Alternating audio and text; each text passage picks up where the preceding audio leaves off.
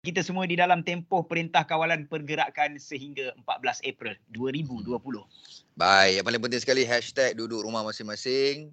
Tolong jaga kesihatan, jangan engkar perintah kawalan pergerakan ini. Enak eh? Yes, betul, okay, betul, betul, betul. Kita pun on air di rumah masing-masing dan pagi ni kita bersama dengan Ustazah Dr. Datuk Nur Hafizah Musa. Kita bercerita tentang uh, suami isteri uh, yang sedang dilanda masalah ketika PKP sekarang ni di rumah.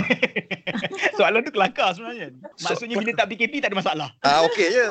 Dalam PKP ni bila tak keluar tak boleh keluar rumah ni kan ada je problem kan. Okey. Nas, apa soalan tadi? Okey Ustazah, apa hikmahnya bila benda macam ni berlaku kan? Mungkin baru kenal suami ke? Betul-betul Ah, ah, bila dah ah, duduk ah. PKP kan? Cuba Ustazah kongsikan Ustazah. Silakan. Okey, um, wallahu alam ni pandangan ustazah. Ada tiga perkataan ataupun tiga istilah yang boleh terbongkar bila PKP ni. ah, ya, iaitu yang pertama adalah kematangan. Ah, Ah, ah. jadi kan kadang-kadang bila dah duduk kat rumah suam, ah, sama-sama semua sekali anak, mak, ayah ni tengok-tengok bapak dia pula yang tak matang. Ya. dia pula yang tak matang. Berebut pula main game dengan anak. Contohnya lah. kan? Ah ah ah ah. ah. Ah, rupa-rupanya subhanallah kita ni boleh menilai soal kematangan.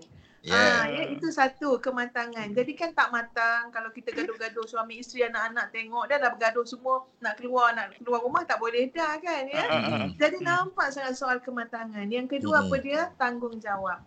Ah, akan nampak kepertanggungjawaban tu ketika mana semua berlonggok dalam rumah ni. Faham, Yeah. faham. Ah, betul nampak sangat. Yang ketiga dia ringkas je kan. Yang ketiga Ah. adalah wibawa.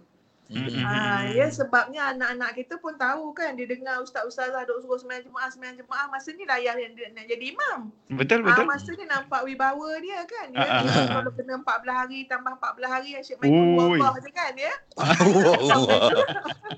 Keluar tu bagus, memang bagus Ya, tapi ya. saya nak beritahu bapak dia tak ada hafal surah lain ke kan. Ah. Ah jadi wibawa tu mula nampak. Ah Hmm. baik suami baik isteri kan macam mana Mm-mm. dia manage semua tu jelas depan mata anak-anak. Jadi Betul. subhanallah ini antara ringkas lah yang boleh kita kongsikan Yeah. bahawa sebenarnya dalam sedar tak sedar ya benda ni membina kita punya tiga perkara ni. Dengan Baik. syarat kita masih akses lagi dengan ilmu. Sebab tu kena dengar Zayan. Oh, ya, Ah, tu dia, tu dia. Sebab tu kita kena dengar benda-benda yang baik, mana-mana channel yang baik kan kita carilah. Maknanya Mm-mm. kita mendengar kan cari ilmu. Jadi sebab itu boleh boleh meningkatkan soal kematangan, tanggungjawab dan power tadi. Hmm. Hmm, tu dia. Terbaik Ustazah. Ahmad, Ahmad dengar Ahmad eh. Saya cakap Kul huwallah dengan inna atoina. Ahmad paling terror Ustazah. Okey Ustazah, terima kasih banyak. Sama-sama. banyak, Terima kasih semua. Selamat maju Baik. jaya Zayan ya. Sama. Assalamualaikum.